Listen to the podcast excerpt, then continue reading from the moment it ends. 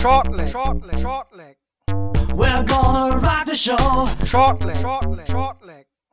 Bang your head and let it flow. Shortleg, shortleg, shortleg. Der Daten.de Podcast mit Thomas Shorty Seiler. Shortleg, shortleg, shortleg. Es ist nicht mehr lange hin, dann beginnt sie, die PDC-WM, das Jahreshighlight schlechthin, auf das wir jedes Jahr immer wieder hinfiebern. Und dazu gibt es heute die passende Vorschau bei Shortleg. Ich begrüße euch recht herzlich. Mein Name ist Marvin van Boom und wir haben heute die geballte Daten.de Power mit dabei. Zum einen Kevin Barth. Hi Kevin. Hallo, jetzt fühle ich mich gleich noch viel stärker. Und mit dabei ist auch der Moritz Kettner. Hi Moritz. Ja, freue mich auf eine schöne Runde Quartett heute. Genau, denn der Shorty, der lässt es sich auch nicht nehmen und ist bei unserer Forschung natürlich auch mit am Start. Hi Shorty. Live von der Farbe, freue mich auf den Abend. Hallo Leute. Ja, wie immer noch am Anfang der Hinweis, dass ihr Shortleg hören könnt auf Spotify, Apple Podcast, ihr kennt es, Google Podcast, aber auch den Daten.de YouTube-Channel. Den kann ich euch wirklich empfehlen. Da gibt es auch jetzt schon frische Interviews im Vorlauf der WM mit Nico Kurz, mit Max Hopp und auch mit Gabriel Clemens. Gerne reinklicken, die Videos anhören und auch mal ein Abo dalassen. Das würde uns sehr freuen. Und wir können auch jetzt schon verraten, während der WM wird es auch wieder ein Daily geben. Jeden Tag bzw. Abend dann Shortleg zum tagesaktuellen Geschehen der PDC-WM. Ja, wir waren letztes Mal noch stehen geblieben, das hatten wir noch nicht im Programm, da wollen wir ganz, ganz kurz noch was zu sagen. Die Players Championship Finals, ja jedes Jahr das Turnier, was kurz vor der PDC-WM stattfindet. Kevin, nimm uns mal kurz mit. Am Ende hat Michael van Gerven gewonnen, das Turnier. Schon länger her, dass wir über einen Sieg von Michael van Gerven reden. Was ist dir hängen geblieben von diesem Turnier? Dass Michael van Gerven über weite Strecken wieder mal äh, fantastische Darts gespielt hat, um dann im Finale irgendwie äh, sich von Mervyn King immer wieder und immer wieder, wieder einfangen zu lassen. Äh, er hat es dann aber im Stile eines Weltklasse-Spielers beendet äh, das äh, Finale und sich mit 11 zu 10 durchgesetzt. Auch Mervyn King mit vielen guten Momenten und natürlich bleibt einem auch in Erinnerung, äh, dass Van Gerven und King auf der Bühne zelebriert haben, wie wenig sie sich mögen äh, während Van Gerven den Lautschreirekord äh, gebrochen hat, wahrscheinlich äh, ist Mervyn King hinter seinem Rücken in Höchstform gewesen, was die Grimassen und Gesten äh, betroffen hat. Äh, ich habe das zwar nicht gesehen, aber ich kann es mir vorstellen, so wie es beschrieben worden ist. Und das ist mir äh, insgesamt hängen geblieben. Äh, Peter Wright mit einem extrem schwachen Halbfinale, wo Mervyn King entsprechend profitiert hat. Äh, was habe ich noch auf dem Tableau? Gabriel Clemens mit einem Sieg, der ihn am Ende ähm, in die Position des Gesetzten äh, katapultiert hat. Ob das jetzt gut oder schlecht war, darüber kann man ja auch noch mal an anderer Stelle diskutieren. Shorty, du hast das Turnier auch für The Zone begleitet. Wie siehst du das? Dieses Jahr die Player Championship Finals, die lange Bubble in Coventry. Viele waren auch müde, auch vom Kopf her. Wie hast du das gesehen? Ja, Sie haben es auch thematisiert, dass sie müde sind. Also wir verlangen sehr viel natürlich äh, von den Sportlern. Äh, sie kriegen auch viel Gegenliebe, aber sie müssen auch viel leisten. Und diese fast, ich nicht, äh, fast 30 Tage am Stück da in Coventry ist ein hartes Stück Arbeit gewesen jetzt mal im Turnierkalender. Äh, auch diese Tage irgendwo eine Spannung und eine Gerechtfertigung auch äh, aufrechtzuerhalten. Da hatte gerade Gervin Price, der Spieler des Jahres für mich eigentlich, äh, sehr drunter gelitten, dass er eigentlich als, als durchtrainierter Mann da steht und sagt, er ist platt. Also er ist, er ist mental einfach geschafft. Er braucht äh, andere Gesellschaft. Er muss andere Gesichter mal sehen. Er muss mal einfach wieder raus aus dieser ganzen Geschichte. Das ähm, äh, verleitet halt wieder zu der Annahme, was für ein hoher Mentalanteil in unserer Sportart steckt. Der ist nicht körperlich ausgelaugt. Er hätte sicherlich noch viel mehr leisten können als viele andere, die dort war, qualifiziert waren. Aber er hat einfach mental, mentale äh, Motivationsprobleme aufgezeigt, wo er sagte, ich, ich weiß nicht, wie ich mich noch motivieren soll. Und äh, Peter Wright hatte das schon äh, ein paar Wochen vorher mal so geäußert, dass er sich nur noch schwer motivieren lässt, und wenn er einen Schnitt ab 110 wirft, dann ist er motiviert, den zu halten und zu machen. Aber er will so eigentlich nur mit dem Training und so nicht mehr so richtig viel sich auseinandersetzen. Also die haben alle, leiden sie auch unter diesen Spätfolgungen dieser Pandemie, dass man eingesperrt ist und so ein bisschen zur Bewegungslosigkeit äh, verdammt ist, dass man da auch ein bisschen ja, fauler wird und nicht mehr so diesen Ehrgeiz und Bock hat. Und dann bist du auf einmal aus dem Stand wieder 30 Tage am Stück deinem Job am Nachgehen, was auf der einen Seite sehr gut ist, dass du ins Geld verdienen kommst, auf der anderen Seite sehr stressig ist für dich und deinen Körper und deine mentale Verfassung. Und da sehen wir, dass wir mit all diesen unterschiedlichen Siegern ähm, jetzt wieder einen haben, der die Player Championship am Ende gewinnt, gegen all diese Widrigkeiten und mit all den Problemen, mit denen er schon dieses Jahr kämpft und mal wieder ein Statement vor der WM ab, abgibt, wie ein Michael van Gerven. Natürlich gegen, wie, wie Kevin äh, sie beschrieben hat, gegen ähm, ja, diesen Grimassenkampf was ähm, Mervyn King ganz klar sagt. Also so hat er sich quasi irgendwie, glaube ich, dass er im Finale erschien, als sie sich zu erspielen, weil Mervyn hat ein fantastisches Turnier gespielt, ein grandioses Turnier, kriegt ein höllisch hohes Geschenk von Peter Wright, indem er so ein schwaches äh, Halbfinale anbietet und konnte dann ein, ein Finale gegen Michael van Gerven aufbieten, dass der wirklich wieder mal leisten musste und auch wieder eine mental starke Leistung abliefern musste und dann eben mit Glück mit Rückenwind die Nummer gewinnt. Also ganz klare Sache, Michael van Gerven wieder mit in diesen Favoritenkreis aufzunehmen. Aber äh, so offen wie dieses Jahr ist es noch nie gewesen, die WM zu gewinnen, glaube ich. Moritz, kurz noch zum deutschen Starter. Kevin hat es gerade kurz gesagt, Gabriel Clemens war der Einzige, weil auch Mender Sulevic kurzfristig auch noch abgesagt hatte. Also nur ein deutschsprachiger Starter bei den Players Championship Finals. Ist ein bisschen wenig eigentlich ist es ja und äh, ich glaube, wir werden es ja auch so ein bisschen noch thematisieren, dass ein Max Hopp äh, sich über die European Tour besonders zur WM gekämpft hat. Auf dem Floor lief da wenig bis eigentlich gar nichts zusammen, was die Ergebnisse auf jeden Fall anbetrifft. Ähm, bei Gabriel Clemens sah es anders aus, der etabliert sich da irgendwie in der Top 32, schafft es dauerhaft auf dem Floor die, die Ergebnisse zu spielen. Ich glaube, wir hatten Christian Bunse, der relativ knapp nochmal gescheitert ist, guten Martin Schindler, der jetzt leider seine Tourcard verloren hat es waren so ein paar dabei, die waren nah dran, so um die 70 herum, aber halt, äh, oder wenn ich es auch zu den Österreichern, zum Roby John Rodriguez blicke, aber war halt nicht, nicht gut genug, das äh, muss man so leider sagen. Und ich glaube, wir hatten jetzt auch in den letzten Jahren nie ganz viele bei den Players Championship Finals dabei. Im letzten Jahr, glaube ich, waren sie dann aber zu dritt. Und das ist jetzt so ein bisschen wieder der Rückschritt. Andererseits dafür jetzt Gabriel Clemens, der hat es natürlich wieder in der ersten Runde sehr gut gespielt gegen Martin Klärmarker, der ja auch so ein bisschen in, in Form gekommen war. Beide da hohe 90 gespielt und hat sich eben durchsetzen können. Gut, dann die zweite Runde gegen Ian White. Da spielt dann halt Ian White plötzlich das, was er sonst auf der Bühne nur sehr selten spielt. Das ist ja so ein bisschen das Dilemma, was an Gabriel Clemens derzeit hat, dass immer wenn es auf der Bühne weit geht, hat er auch gleich einen Spieler aus der Top 16 vor sich, der dann plötzlich die äh, über 100 spielt ist aber auch vielleicht ein Zeichen dafür, dass die Spieler ihn eben sehr ernst nehmen, sehr fokussiert spielen. Clemens ist jetzt auch nicht der Großbrimborium auf der Bühne veranstaltet und äh, da müssen die auch schon ihr A-Game immer abrufen. Deswegen tolle Nummer. Wir halten auf jeden Fall fest, dass Michael van Gerven sich nochmal rechtzeitig vor der WM zurückgemeldet hat mit einem weiteren Major-Sieg in seiner Karriere und hat damit auch den Titel aus dem Vorjahr verteidigt. Bevor wir jetzt gleich in den Draw einsteigen, wie ihr das von den letzten Jahren gewohnt seid, wollen wir erst nochmal generell über die WM reden, auch ein bisschen nochmal das Jahr 2020 Revue passieren lassen.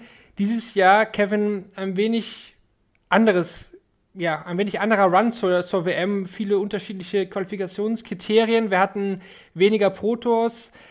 Dadurch hatten wir diese drei Series, Summer Series, Autumn Series, Winter Series, weniger European Tour Events findest du trotzdem, dass die PDC das Beste aus dieser schwierigen Situation gemacht hat?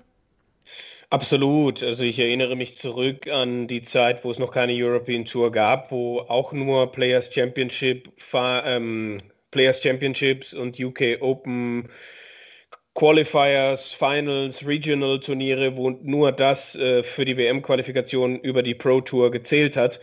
Und auch da hat man am Ende ein schlagkräftiges Feld auf die Beine gestellt. Ich meine, man kann sich jetzt natürlich äh, über die Zusammenstellung der internationalen Qualifikanten ähm, unterhalten und muss das vielleicht auch. Also sechs PDPA-Qualifier auszuspielen an einem Tag, wo einfach so viel auf die Tagesform dann ankommt und zwei davon nur in einem Qualifikationsturnier für ähm, Nicht-Briten auszuspielen, wo dann 13 Hanseln da hingehen und um zwei Plätze spielen, das ist schon sehr unglücklich gelöst und ähm, ich kann verstehen, dass man das alles versucht, äh, ein bisschen internationaler hinzukriegen und dann auch die eigenen Spieler, die Pro-Tourkartenbesitzer ähm, entsprechend zu bedienen.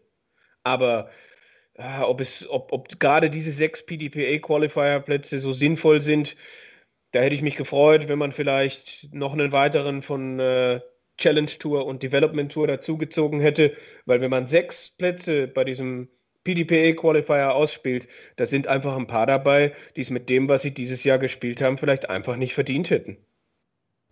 Er kam vielleicht sogar auch ein bisschen überraschend. Das war ja eigentlich auch die Chance, Moritz Fallon Sherrock wieder ins Spiel zu bringen, als Drittplatzierte bei der Women's Series. Ich war ein bisschen überrascht, dass es nicht so gekommen ist. Wie siehst du äh, das? Er hatte den Gedanken auch, oder das, das war ja von vielen auch schnell behauptet worden, als sie da Dritte wurde schon. Da ging es dann eigentlich schon während des Turniers ging es ja darum, ja, wenn die gleichen Punktstand haben, irgendwie finden die eine Regel, dass es Sherrock wird. Das hat die PDC nicht gemacht. Sie haben äh, die Regel äh, zugunsten von Dieter Hetman klar ausgelegt. Dann jetzt dieses Thema, äh, wer qualifiziert sich denn noch für die WM? Ich meine, wir sprechen ja vielleicht auch noch drüber, der eine oder andere hat ja eine quasi Wildcard bekommen. Auch da hat man sie außen vor gelassen. Ich finde, schon bemerkenswert, dass da zumindest Barry Hearn sein Wort gehalten hat und gesagt, es, es gibt an der Stelle keine Geschenke, da soll sich jemand qualifizieren und das hat sie jetzt in dem Turnier nicht geschafft. War ich tatsächlich auch etwas überrascht, aber wäre auch für die PDC schwierig geworden, das jetzt den Tourcard-Holdern und ähnlichen zu kommunizieren. Nur weil da jetzt eine Fallon Sherrock äh, bei der letzten WM so stark gewesen ist, sie dann eben wieder dort ins Preisgeld automatisch zu bringen. Also äh, an der Stelle hat die PDC Wort gehalten oder Barry Hearn hat es relativ schnell auch auf Twitter kundgetan. Es, es wird da keine äh, Vorregelung geben, die sie jetzt bevorzugt und ähm, ja, haben das so äh, gehalten. Ja gut, dafür ist Diogo Portella äh, bevorzugt, ohne dass Auf er, den wollte ich hinaus. Ja, genau. Oder Herr Gilidwala, äh, das sind so die zwei, die mir einfallen, wo ich so denke, gerade Portela ist so der neue Devin Peterson. Er ist einfach Brasilianer und das äh, zeichnet ihn, also er hat sich dann in den vergangenen Jahren ja auch für die WM dann über die Südamerika-Quali äh, qualifiziert. Aber in diesem Fall, er ist halt die südamerikanische Nummer eins. Okay, woran mache ich das fest, dass er der Einzige ist, der irgendeine PDC-Tour spielt? Das finde ich schon schwierig. Ja, und äh, es ist schon bemerkenswert, dass die auch als Representatives des äh, Landes oder Kontinents dann ausgestellt werden und nicht als äh, Qualifier halt. Ich weiß nicht, wenn wir jetzt bei dem Thema kurz sind, auch der, der indische Qualifier, da hat sich ja dann Nitin Kuma, der in den letzten Jahren die, die Flagge Indiens hochgehalten hat, auch äh, schon mal kundgetan. Da wird von irgendeinem indischen Verband die Nummer 1 hingeschickt das letzte Turnier, was dieser Verband veranstaltet hat, waren die WM-Qualifier des letzten Jahres und die indischen Meisterschaften des letzten Jahres. Der Typ wohnt ja, glaube ich, in England und das ist jetzt ja auch keine äh, Konfrontation seitens Gilit Wallas, dass, er, äh, dass das jetzt böse ihm gegenüber ist, aber man muss schon hinterfragen, warum da ein Verband, der irgendwie gar keine Turniere ausrichtet, den indischen Dart nicht vorantreibt, dann da so einen auswählt, hinschickt und die PDC das auch äh, so sich gefallen lässt. Klar, die PDC sagt wahrscheinlich einfach dem Verband, hier seht zu, dass ihr da einen äh, hinsendet, wir wollen ein internationales Turnier haben und dann ist es die Verantwortung des, des nationalen Verbandes zu gucken, wen bringen wir da jetzt hin aber äh, obwohl ich da halt nicht weiß, wie genau das zwischen PDC und den entsprechenden Verbänden vereinbart ist. Aber das finde ich dann schon seltsam zu sagen, ja, wegen Corona, wir lassen kein Turnier stattfinden und dann schicken wir da mal irgendwen hin. Hat auch das Geschmäckle, dass ausgerechnet Portella und Gilidwala ja in England sowieso wohnen. Das heißt, da muss keiner stressig anreisen, keiner stressige Tests machen. Hat so einen Beigeschmack. Vor allem hat es ja die Asian Tour hinbekommen, nochmal kurzfristig auch vier Qualifier spielen zu lassen. Da frage ich mich, war das jetzt da jetzt nicht möglich? Gut, kann man natürlich auch sagen, Portella hätte ihn wahrscheinlich eh gewonnen. Ist wahrscheinlich nicht so mutig die Aussage. Beim, beim Inder ist vielleicht das was anderes, aber ja, auf jeden Fall interessant, dass die PDC da so kurz vorher einfach dann diese Wildcards vergeben hat. Short, ich würde immer gerne zurückkommen auf diesen PDPA-Qualifier, dieser Last Man Standing Qualifier, wie manche auch sagen. Der wurde jetzt gesplittet. Wir hatten ja ein paar europäische Qualifier, die nicht stattfinden konnten dieses Jahr, auch zu Ungunsten der Österreicher zum Beispiel. Äh, wie fandest du, dass der gesplittet worden ist? Also ich hätte da jetzt zum Beispiel lieber gesehen, dass man alle in einen Topf wirft und sagt, komm, hier dann wenigstens die sechs Leute, die dann hier an dem Tag am besten sind, die kommen durch. Jetzt hat man das nochmal gesplittet auf UK und Non-UK. Wie, wie war da dein, dein Eindruck davon? Wie fandst du das? Ja, wie, wie, wie schon erwähnt, wie so ein äh, Geschenk geben an die Leute äh, zurückgeben, äh, wo man eben halt ähm, das nochmal aufsplittet, um es nicht großartig erklären zu müssen. Wir, wir, lassen euch ja teilhaben, aber eben nur bis zu einem gewissen Grad. Ich habe auch in der Vergangenheit immer wieder erwähnt, wie, wie oft mir das vorkommt, dass der deutsche Teilnehmer einer WM spätestens in der zweiten Runde mit einem aus der ersten 16 gesegnet ist. Und äh, da wurde ich dann auch immer für äh, angegangen. Jetzt haben wir das wieder, dass der erste Deutsche sich durch die Qualify, äh, durch den, den äh, na, äh, Pretender da, den, den, den Preliminary Round kämpft, um dann gegen einen Deutschen anzutreten. Und das, äh, da schüttel ich immer noch den Kopf, wie das immer wieder passieren kann. Also äh, warum sollte ich mir da Gedanken darüber machen, dass Portella mit irgendeinem Geschmäckle da ist? Der ist genau aus den erwähnten Gründen da, weil er eben vor Ort ist, weil kein Reisestress herrscht und weil sich weder aus Brasilien noch aus Indien irgendwer meldet, der irgendwie irgendein Gewicht oder ein Wort in der Dartszene hat, auf dem man hören müsste, wo man sagen muss, hey, Moment mal, Veto. Pelé hat gesagt, es gibt mehr Brasilianer, die Dart spielen können. Ja, äh, da müssen wir mal schauen. Und äh, es gibt eine brasilianische Nationalmannschaft in alle Welt. Und ob sich Diego Portella da immer so wie geschnitten Brot durchsetzt, äh, haue ich auch einfach mal so in den Raum rein. Ja, und bei, äh, seitdem die ich die, meine Erklärung schon andauert, gibt es schon wieder eine Million in der mehr. Also äh, da gibt es wahrscheinlich X-Talente ja, äh, äh, die da den Gitwaller in Boden, Grund und Boden spielen, aber die eben nicht rankommen, weil keine Verbindungen da sind, weil du gerade einen Verband erwähnst, der eigentlich in der absoluten Bedeutungslosigkeit rumhängt und sich um nichts kümmert. Aber irgendeine Weisungsbefugnis hat die die PDC akzeptiert. Wieso das so ist, können wir alle hier nur Rätsel raten. Wir können es nur der PDC vorwerf, äh, vorlegen und sagen, erklär mal. Ja, äh, sag mal was dazu. Also da kann ich mich äh, nicht zu äußern. Das ist alles schätzen, hoffen und beten. Ne? Kein Plan, was da am Ende so bei Gerechtigkeit und Nichtgerechtigkeit ist. Aber dieses Ding aufzusplitten und ich finde auch irgendwie zu sagen, the rest of the world. Ihr habt hier zwei kleine Kuchenstücke und unsere Briten, die hier vor Ort und wenigstens, die wenigsten Schwierigkeiten machen, rein logistisch euch hierher zu bekommen äh, mit den Quarantäne-Geschichten und so weiter. Äh, die, die, denen geben wir sechs Plätze. So mit welcher Befugnis oder mit welcher äh, Erlaubnis sie sich das äh, so gönnen, ja, weil sie es eben veranstalten, weil sie es einfach tun. So, ob das nun immer alles fair ist oder nicht fair ist, äh, auch dieser ganze zusammengestellte, improvisierte 2020 Turniergeld verdienen Ranglistenkalender ist auch dahingestellt. Für Max lief es unglaublich schlecht und unglaublich unfair und für andere lief es nach zwei Turnieren so gut, dass sie sich die ersten 16 der Live-Order auf Merit nennen konnten. Also wahnsinnige Sprünge dieses Jahr also ja. ich, weiß nicht, ich weiß nicht, ob ich das mit dem Max so stehen lassen kann. Max hatte genauso Chancen wie alle anderen und Max hatte ein unfassbares Glück, dass er Deutscher ist. Und, mhm. äh, und äh, bei den European Tour Turnieren, ähm, die dieses Jahr in äh, drei Viertel in Deutschland stattgefunden haben, starten durfte, ohne sich qualifizieren zu müssen. Er hat natürlich dann auf der Bühne Qualität gezeigt und sich äh, da dann äh, deshalb zur WM gespielt. Aber wenn die European Tour Turniere in diesem Jahr ganz normal stattgefunden hätten, er war für, ähm, für diejenigen, die da stattgefunden haben, äh, nicht, nicht für alle qualifiziert. Also er und die Qualifier, das äh, war nicht immer das, was dieses Jahr ähm, oder was generell immer so gut geklappt hat. Also er, er hat schon auch davon profitiert, dass äh, im September und Oktober drei European Tour Turniere in Deutschland stattgefunden haben, weil wenn die PDC irgendwo anders eine Möglichkeit gefunden hätte, dann hätten halt da die Host Nations teilnehmen können. Und also äh, ich, ich finde schon, dass sich die Dinge dieses Jahr ausgeglichen haben. Natürlich äh, kann man sagen, ein José de Sousa oder so weiter, Dimitri Vandenberg äh, hätten vielleicht unter normalen Bedingungen nicht äh, ein, weiß ich nicht, ein Major-Turnier gewonnen, aber wer weiß das? Also ich finde find die Kaffeesatzleserei schwierig. Und währenddessen hat übrigens gerade mindestens ein Inder eine 180 geworfen. Ich kann es hm. zwar nicht beweisen, aber ich wollte das gerade mal äh, noch mal kurz anmerken beschließe ich das irgendwie vielleicht mit dem, mit dem Zitat des, des letztjährigen WM-Teilnehmers, wo ich mir das nochmal rausgezogen habe. Ich beschuldige nicht die PDC, die haben genug zu tun und machen, was sie können, aber sie stecken auch ihr Vertrauen in diese Verbände, die sie mit den besten Spielern versorgen sollen. Und wenn die korrupt sind, nun, Punkt, Punkt, Punkt. Und hat dann damit auch die Diskussion beendet. Boah. Bist du, bist du unser Dart-Pastor? Das war wirklich, also oder, oder spielen wir jetzt falsch zugeordnete Zitate? Ich würde jetzt mal sagen, äh, Weiß nicht. Genau, ich lese ab jetzt von jedem WM-Teilnehmer ein Zitat vor und wir müssen das zuordnen. So Geil. Ja, dann, dann werden wir sehr lange heute. Okay. Äh, ich wollte noch kurz dann ähm, diesen Teil auch beschließen, was die Tourkarten angeht. Moritz hat es kurz schon gesagt, Martin Schindler hat die Karte verloren. Das gilt aber auch für Christian Bunse, auch ohne Karte. Und die Österreicher waren auch, Kevin, beim PTPA-Qualifier chancenlos, denke ich. Da würdest du mir zustimmen. Ja, 19 Minuten gespielt, kein Österreicher mehr dabei, alle beide 0 zu 6 verloren. Roby ein bisschen Pech gehabt, dass äh, der Gegner ziemlich gut war. Harald Leitinger mit einem 75er Average beim Qualifier. Kannst du, äh, kannst selbst bei dem Qualifier mit so, mit äh, so einer Leistung nicht wirklich was reißen, ja.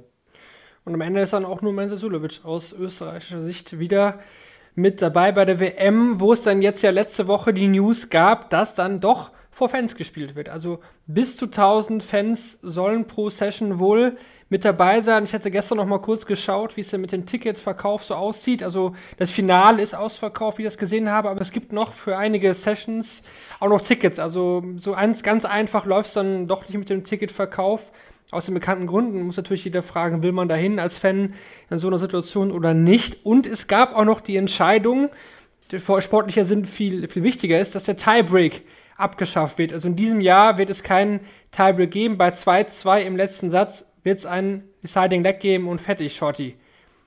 Wie siehst du das? Kalter Schlag, Umsetzung der Regel. Au- mit dem Tiebreak ein bisschen außer Kraft gesetzt ist. äh, Du hast den Vorteil anfangen zu können, also musst du auch den Vorteil bis zum Ende des Spiels haben. Und das letzte Leck halt anfangen können.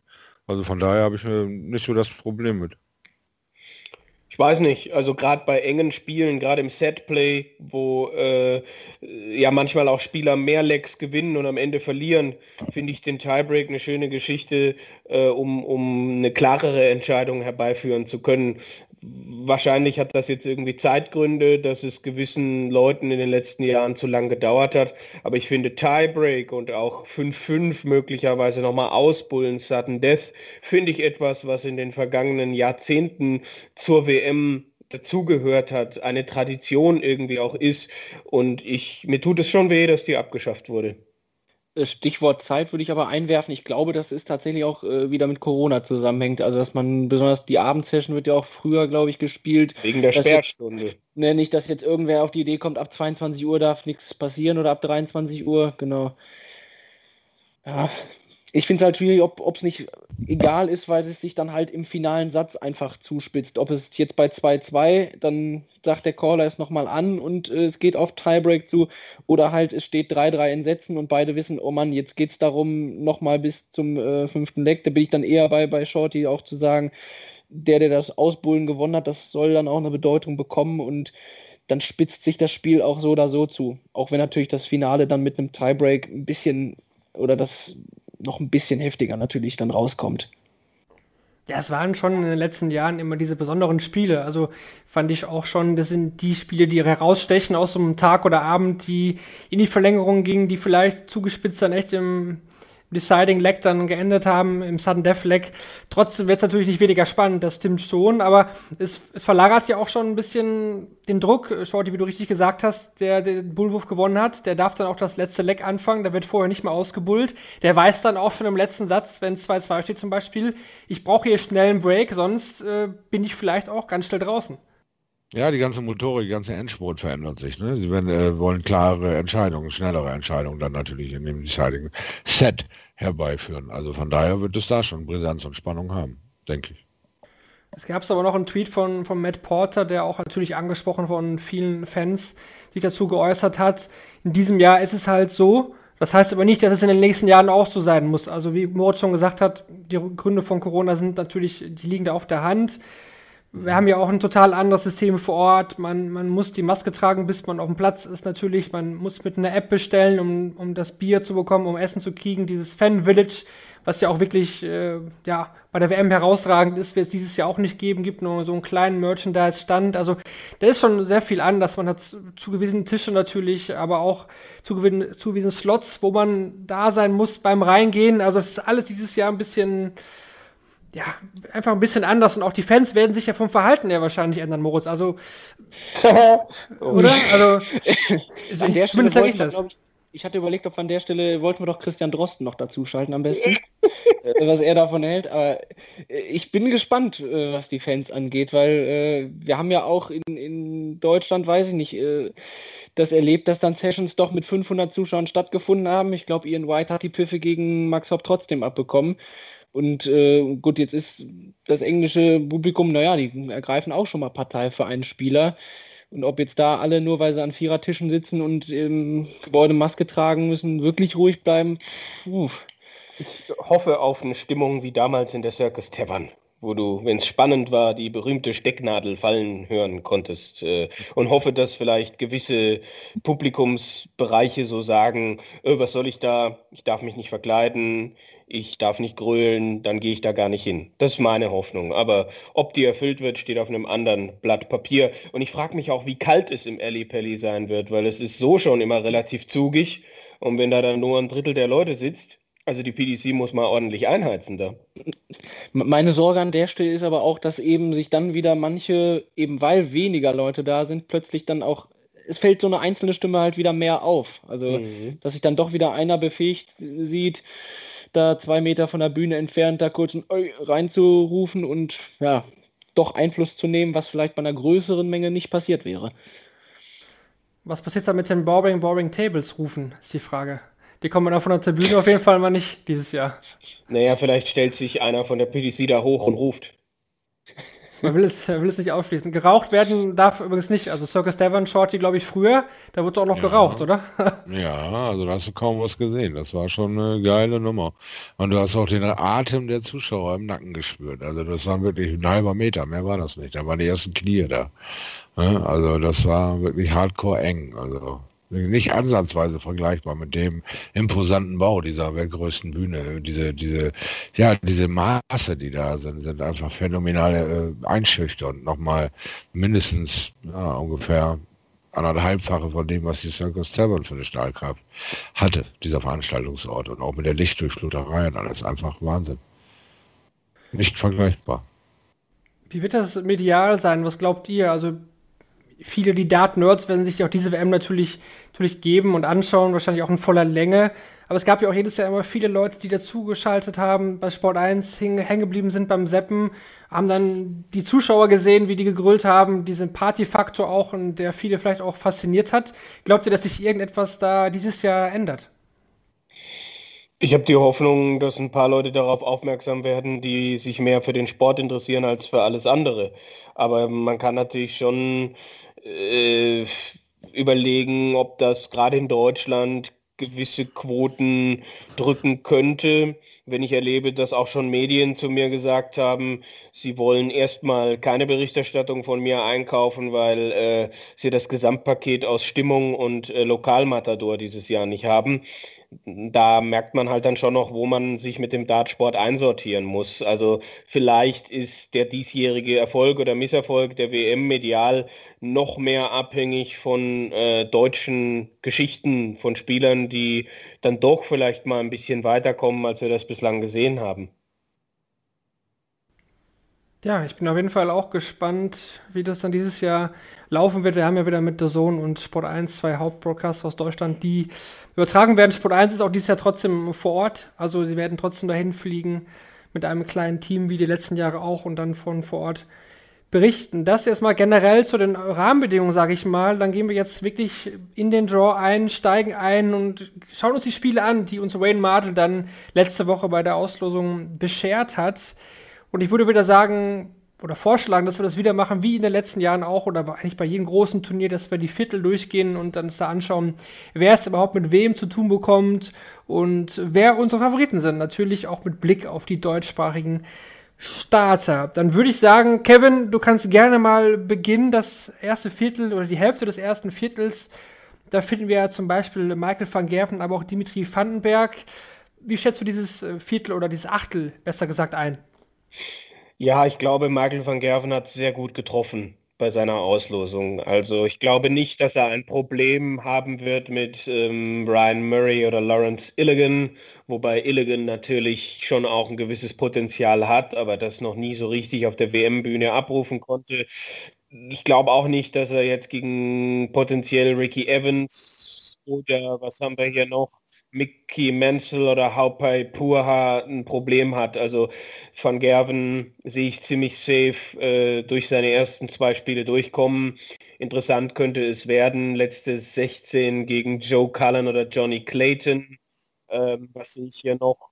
Ja, Wayne Jones, äh, Sieran Tehan werden nicht unbedingt eine Rolle spielen, so wie ich das jetzt hier einschätze. Johnny Clayton, ja, wird es mit, mit John Henderson oder Marco Cantelle zu tun bekommen. Beides nicht Spieler, die unbedingt in Form sind. Also wenn ich mich festlegen müsste, würde ich da irgendwie ein Achtelfinale zwischen äh, Van Gerven und Clayton tippen, weil Kallen und die WM für mich immer noch nicht so richtig äh, zusammenpasst letztendlich. Dave Chisnell äh, gegen Keegan Brown oder Ryan Makel beides jetzt nicht Spieler, die total in Form sind. Was sehe ich hier noch? Danny Noppert äh, gegen Martin Klärmarker oder Herrn Carolison. Hm. Noppert könnte schon gefährlich werden für Chizzy, so wie ich das jetzt einschätze. Dimitri Vandenberg gegen Luke Humphreys oder Paul Lim ist natürlich der Kracher in dieser Hälfte. Vandenberg gegen Humphreys, die beiden Youngsters, Wahnsinn. Also wenn Dimitri das übersteht, dann habe ich ihn hoch im Kurs dass er am Ende durchgeht und im äh, Viertelfinale dann auch auf äh, Michael van Gerven trifft. Also van Gerven gegen Vandenberg wäre so das Viertelfinale, äh, was ich mir vielleicht auch erträume. Schaut, da gibt es da irgendwelche Einwände von dir oder siehst du es ähnlich? Nee, da kann man äh, nicht wirklich viel widersprechen. Also da ist schon eigentlich alles so in der Reihe, wie es mir auch gefallen würde weiß nicht so ganz genau, ob Johnny Clayton da so ja, chancenlos sein könnte gegen Van Gerven. Nimmerchen davor. Aber na gut, also wir haben es gesehen, Van Gerven hat nochmal ein Statement abgeliefert, hat gegeben, aber auch Clayton hat geliefert. Naja, dann von der Erfahrung her vielleicht eher Van Gerven. Also gehe ich da einfach mal mit. Ich sehe Van Gerven, wenn stolpern, natürlich das erste Mal gegen Clayton. Mhm. Und äh, gerade im Setplay, wie du sagst, kann was ja. passieren. Da muss aber Johnny Clayton dann auch in dem Moment das tun, was er schon ein paar Mal getan hat, aber nicht so konstant tut. Ja, ganz genau. Genau mhm. darum geht es. Er weiß zwar, wie es geht, aber er weiß nicht, wie er das konserviert. Mhm. es kann dann äh, wirklich wie in einem Rutsch, zack, zack, zack sein, kann aber auch äh, ein Set sein und dann passiert drei Set nichts mehr. Also von daher, hm. Vor allem bei Clayton, da hängt das viel an der Doppelquote. Also da hat Spiele dabei, wo das gar nicht läuft und dann Spiele, wo er die traumwandlerisch sicher trifft. Ja. Da wird er einem Michael van Gerven gefährlich. Das hat er, ich glaube, vor, vor zwei, drei Jahren oder so beim Grand Slam hat er immer im Viertelfinale auch ganz gut gekitzelt. Das muss er halt schaffen. Wenn, wenn ja, das muss, Doppel muss im ersten Leck was daneben geht, dann sieht das muss, schon böse aus. Ja, muss früh rein, ne? Muss, muss früh mit der Doppelquote stehen, Selbstvertrauen haben und den Angriff blasen, ne? Dann geht das. Also auch dran glauben, das ist das große Ding, der ja. nächste Schritt für ihn. Ne? Die Zeug hat er jetzt mittlerweile dazu, das Handwerkszeug, aber jetzt muss der Glaube dahinter, ne? dass er ihn auch kriegen kann. Aber na gut, wir werden sehen. Vielleicht wird es auf jeden Fall erstmal ein geiles Spiel. Und ansonsten sind wir, glaube ich, mit Dimitri und Michael da auf der Ecke gar nicht so, so verkehrt. Jetzt haben wir in den letzten Jahren oft gesagt, dass der Set-Modus Michael van Gerven gar nicht so äh, entgegenkommt. Jetzt würde ich einfach mal behaupten, dieses Jahr mit seinen Up and Downs in seinem Spiel, die er wirklich eigentlich jedes Turnier hatte, auch bei den Players Championship Finals, ist er der Set-Modus nicht vielleicht sogar das, Kevin, was ihm dieses Jahr vielleicht sogar entgegenkommt bei der WM? Gut, wenn er zur falschen Zeit das Down kriegt, weiß ich nicht. Also äh, ich habe ihn schon sehr auf der, auf der Rechnung dieses Jahr, aber die Tatsache, dass er in acht WMs, in den letzten acht Weltmeisterschaften immer zu den Favoriten gehört hat, und stellenweise zum haushohen Favoriten erklärt wurde und das Ding nur in Anführungsstrichen dreimal gewonnen hat, das spricht schon eine, eine Sprache. Aber natürlich könnte man jetzt, aber ich weiß nicht, also wenn er die Dinge, wenn er das zum falschen Zeitpunkt hat, sein Down, dann können auch mal zwei Sets weg sein. Ne? Ich meine, ich weiß es nicht. Setplay und Michael van Gerven, das ist für mich immer noch so eine Geschichte, die deutlich wackeliger ist als er mit Legs. Wir werden es auf jeden Fall sehen. Ich finde zum Beispiel Ryan Murray, der klingt jetzt zwar sehr, sehr nach Außenseite, ist er sicherlich auch. Aber wenn der, wenn der vielleicht durchkommt, ich fand ihn jetzt zum Beispiel in den letzten Monaten ganz recht interessant. Also hat ja auch diese Geschichte mit Michael van Gerven, dass er derjenige war, der die zwei neuen Data kassiert hat gegen ihn in einem Match. Vielleicht wäre das ja ein interessantes Erstrunden-Match für Van Gerven, beziehungsweise dann ja Zweitrunden-Match des Turniers. Das war das erste Viertel. Kommen wir zum zweiten Viertel und da muss ich sagen, dass das von den Gesetzten her das Viertel ist, wo ich äh, mich am meisten drauf freue, bin ich ehrlich. Äh, Moritz, wir haben da Spieler wie Michael Smith, Devin Peterson, Gary Anderson, Manso Sulevic ist dabei, Rob Cross hat viel zu verteidigen, dann Adrian Lewis, bei dem auch einiges auf dem Spiel steht und Glenn Durant ist auch mit dabei, Jamie Hughes holt das Ganze ab. Also das klingt schon sehr, sehr lecker. Achtel. Was? Achtel, kein Viertel. Wieso? alle, alle ist glaube ich ein Viertel, wenn man von der 4 bis zur 5 komplett dabei ist. Aber äh, wie dem sei, also die 8 klingen schon extrem sexy und dann nehmen wir jetzt nochmal überhaupt die, die Spieler dabei, die noch dazukommen. Äh, wenn ich äh, für Adrian Lewis, der äh, kriegt ja irgendwie jetzt so eine Riesenauslosung vor, vor die Nase gesetzt mit Damon Hatter oder Danny Baggish. Das ist schon ein Erstrundenduell, was, was knallen kann, weil, weil Baggish bei der letzten WM gut gespielt hat und ein Damon Hatter, über den brauchen wir, glaube ich, nicht groß sprechen, dass der in den letzten Wochen fabelhaft spielt.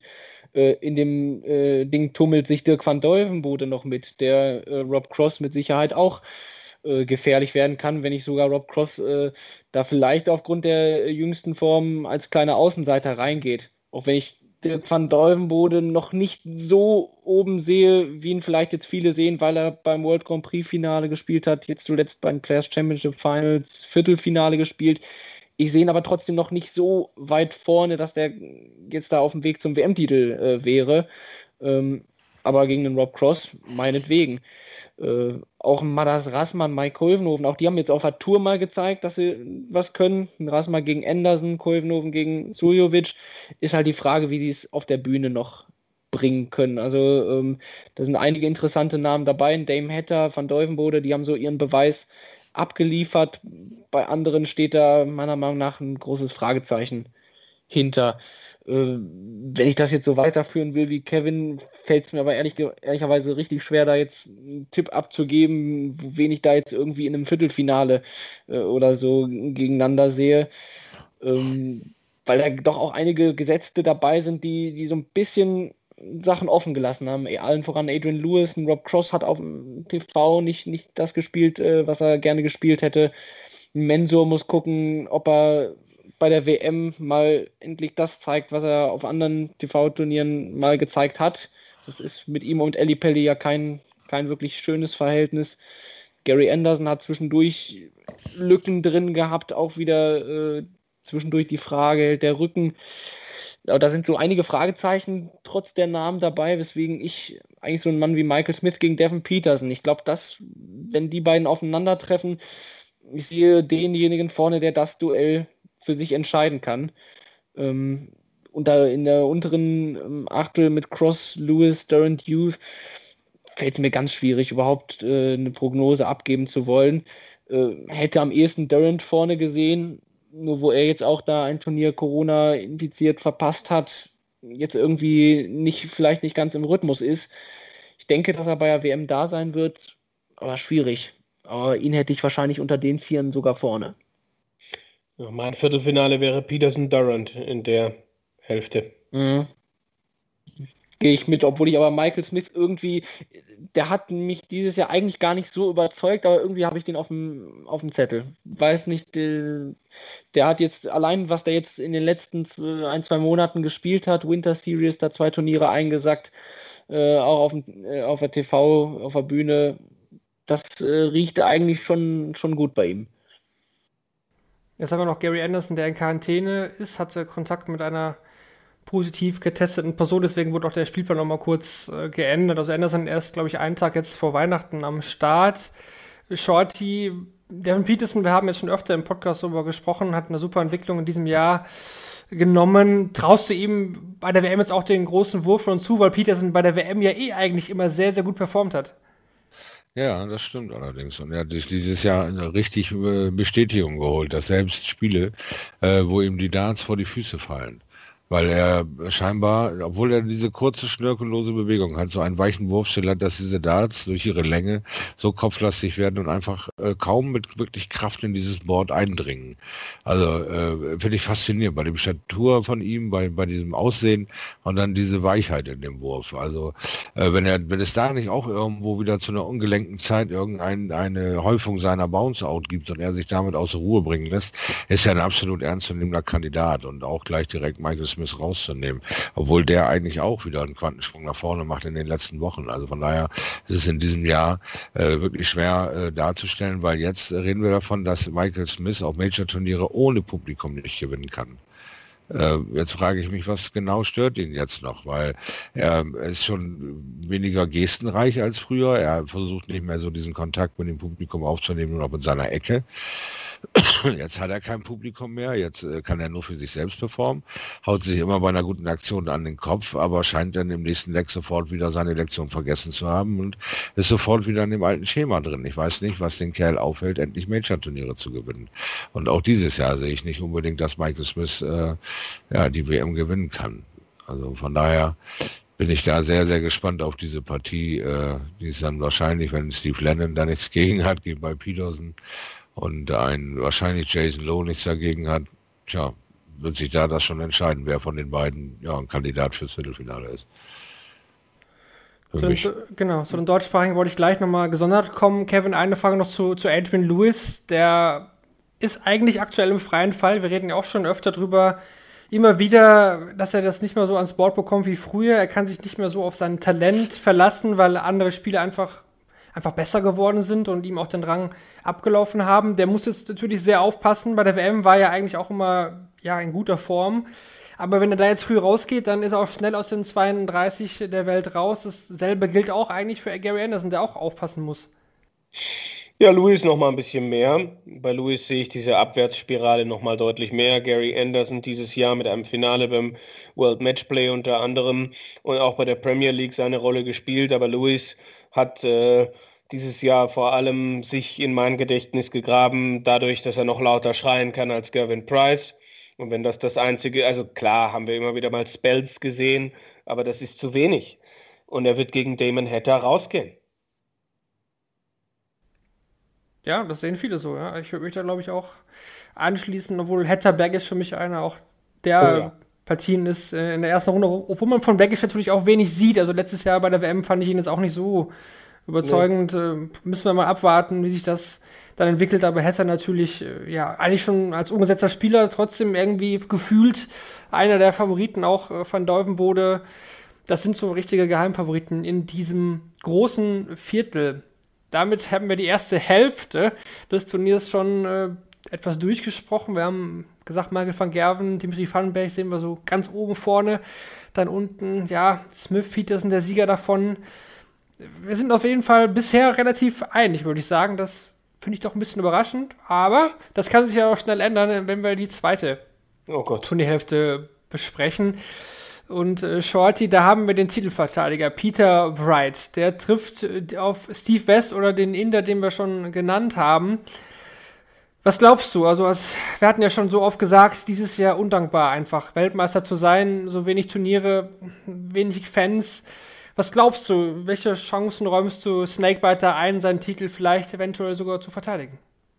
Ja, vielleicht ist das jetzt so ein bisschen der Ansporn dieses Jahr, äh, es allen zu zeigen und zu sagen, okay, wenn dann 2021 wieder einigermaßen geordnet läuft, kann ich da meinen Doppel-Weltmeistertitel äh, ausleben und das kann ihm Ansporn sein, weil ich in den letzten äh, Wochen nur äh, ja seine Müdigkeit, seine seine fehlenden Anreiz und seine Kampfeslust, auch mal nicht Everybody's Darling zu sein, indem man sagt, boah, Michael van Gerben wird dies Jahr bei der WM keine Rolle spielen. Dass diese Marking Worte hat er sonst eigentlich eher für sich behalten und nicht unbedingt in die Medien rausgehauen. Dieses Jahr ändert er so ein bisschen seine Gangart und auch seine Einstellung zu dem Spiel, indem er alles in Frage stellt und sagt, er hat Motivationsprobleme. Dann musst du dir halt umlenken im Kopf von dir anders die Motivation holen, dieses 2020 Jahr irgendwie ungeschehen machen, indem du deine WM-Krone einfach verlängerst und das als Ansporn nehmen für diesen Sturm auf diese WM. Allerdings sind die äh, Gegner äh, diverse, mannigfaltig, wie man so schön sagt, ja. Und unter anderem wird glaube ich, der allererste größere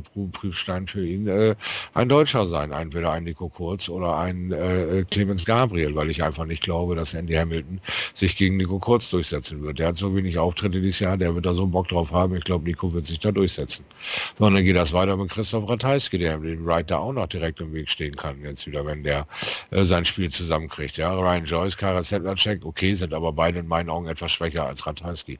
Äh, und dann haben wir äh, Darius äh, Lucky D gegen Chenga Liu, da wird er sich durchsetzen und gegen Simon Whitlock wahrscheinlich äh, eine herausragende Partie spielen. Mal sehen, ob unser äh, äh, ja, 180 Machine, selbsternannte Simon Whitlock, da wieder so ein Festival abfeiern kann und da durchmarschiert. Spannende Idee. Also die Ratajski gegen Whitlock, schöne Neuauflage. Mal sehen, wer da diesmal durchkommt. Vielleicht der Pole. Hm, wir werden sehen. Dann haben wir James Wade. Ja, der ist ja nun äh, die Ausgeburt an Konstanz. Der wird wieder seit 95 bis 100er Level abholen, abspielen, abholen. Und wie lange es dann immer geht, entscheidet eigentlich in meinen Augen auch immer mit der Gegner. Ist so cool genug, kann einen Vorsprung über die Ziellinie retten, ist äh, ähm, James Wade angreifbar. Gelingt das nicht und du kriegst ihn nicht weg, gibt es Probleme, dann ist James Wade einfach da. Steven Bunton läuft irgendeiner Form hinterher, die wir alle äh, erwarten, aber irgendwie zeigt er uns nicht. Da ist zurzeit nicht viel von zu sehen, also mal sehen, offene Hose, werden wir gucken. Data Hetman, Andy Bolton, naja, da stehen die Zeiten zurzeit auch auf Andy Bolton, weil er zurzeit wirklich gut spielt.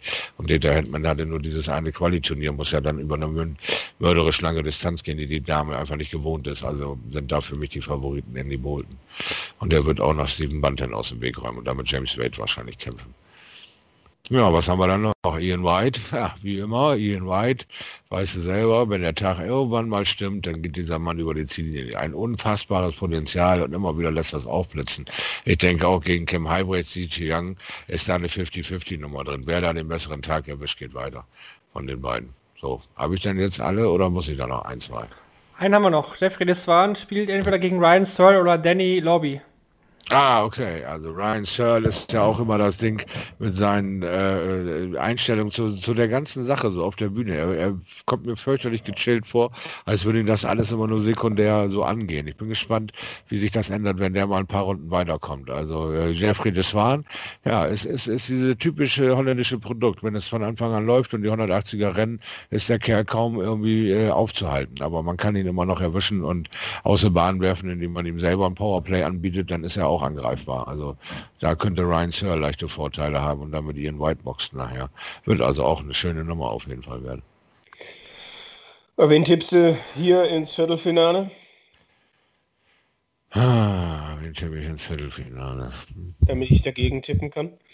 Ja, also gut, da die Vernunft ja eigentlich auch irgendwann mal bei mir an, äh, an, an vorbeigelaufen ist, will ich hier mal den den, äh, ja, dummerweise den Wright da vorne schieben ins Viertelfinale und wahrscheinlich, wen wird er da kriegen? Äh, er wird sich dann gegen Ian White. Oh. Boxen. Mhm. Okay. Und ich, und ich weiß schon, glaube ich, was Kevin jetzt sagt, deswegen will ich es mir anhören. Ja. Kevin sagt, dass Peter Wright gegen Steve West verliert. Ja.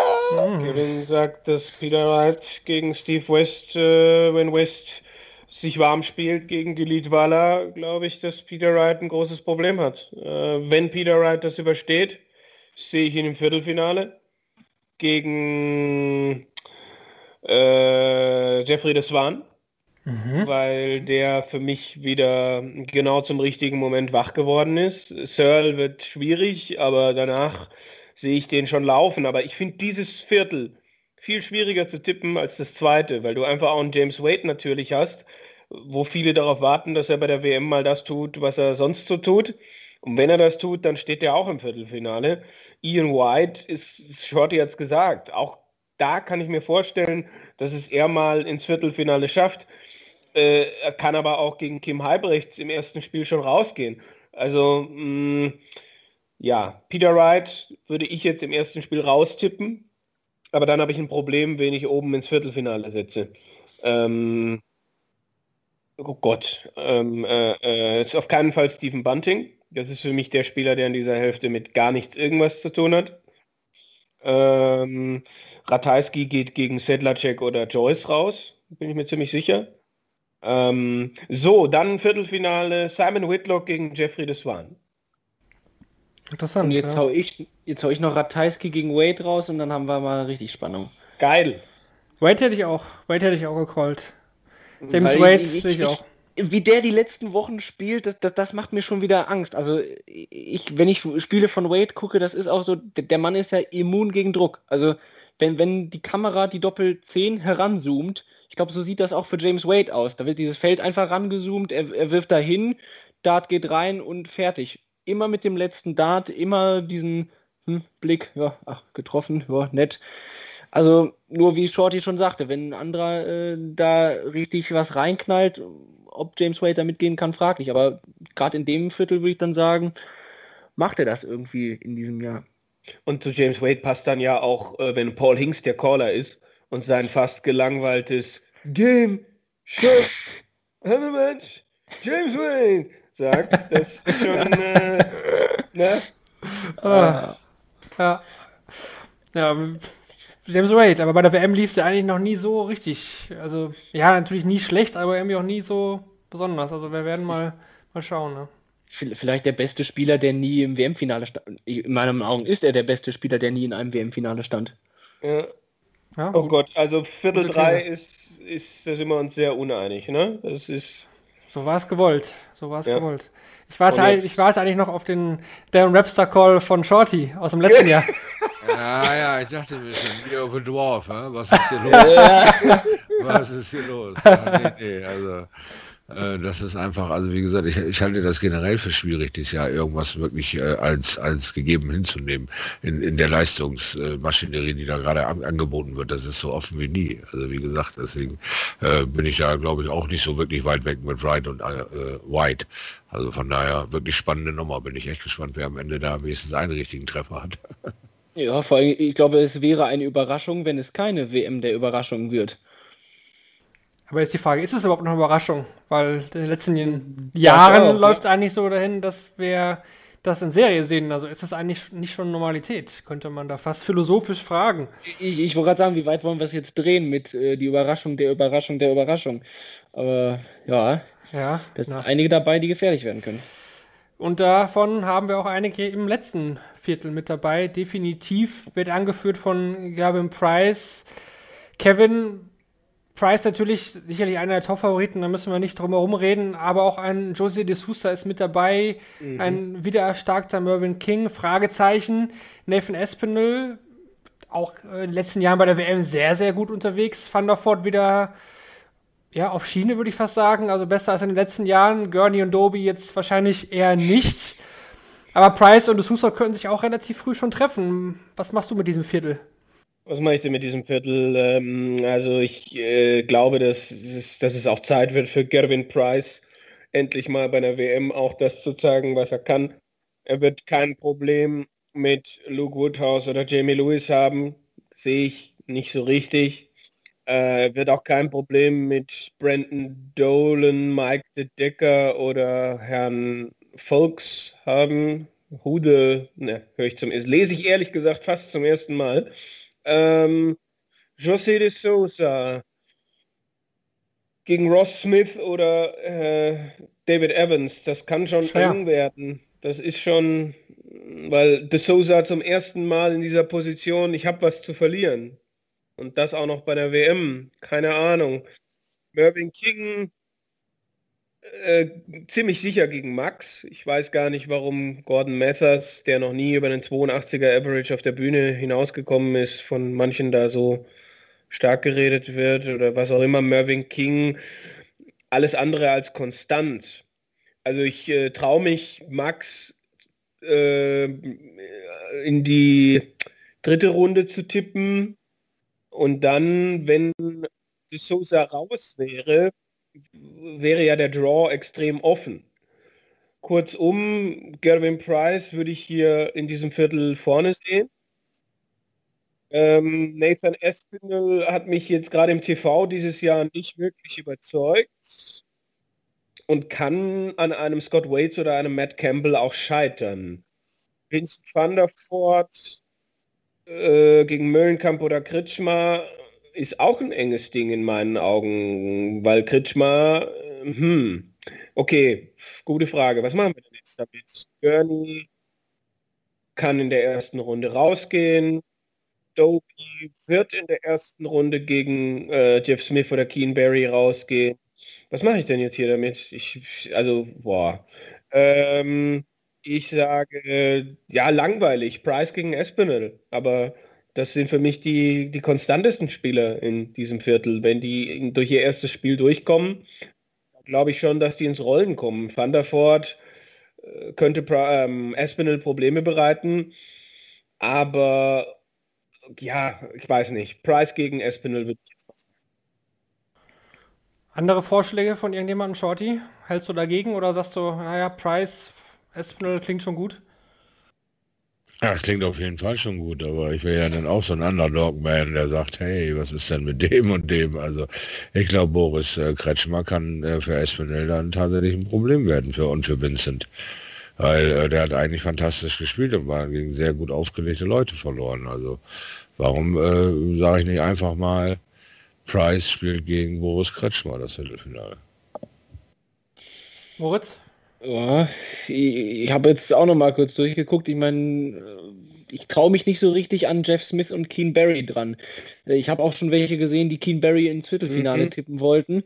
Und äh, ja, dem, dem, dem traue ich noch nicht so ganz. Auch wenn ich sage, dass das, was Keen Barry für, für sein Alter äh, auf der Tour jetzt spielt, er ist ja jetzt ein paar Mal über die Challenge Tour schon nachgerückt, hat die Development Tour mit dominiert ähm, und dann auch auf der Tour da durchweg Mitte 90 zu spielen, finde ich schon Wahnsinn.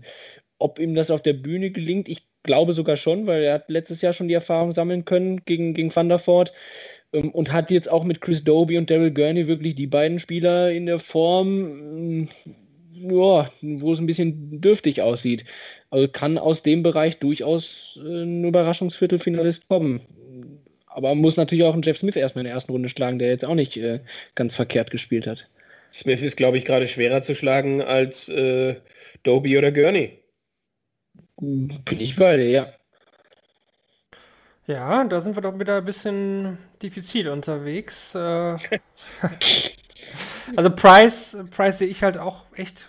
Also am Ende kommst du bei mir auch wieder auf die auf dieselben Namen hinaus, aber trotzdem würde ich mir auch einen D'Souza da gerne irgendwie ansehen. Der ist so locker, der ich, ich würde es ihm gönnen. Also ich fand, fand die Story eigentlich beim Grand Slam echt cool und auch wie er damit umgegangen ist, auch in den Interviews, auch mit uns, das war, das hat ja irgendwie was von, ja, das war einfach irgendwie echt eine coole Socke.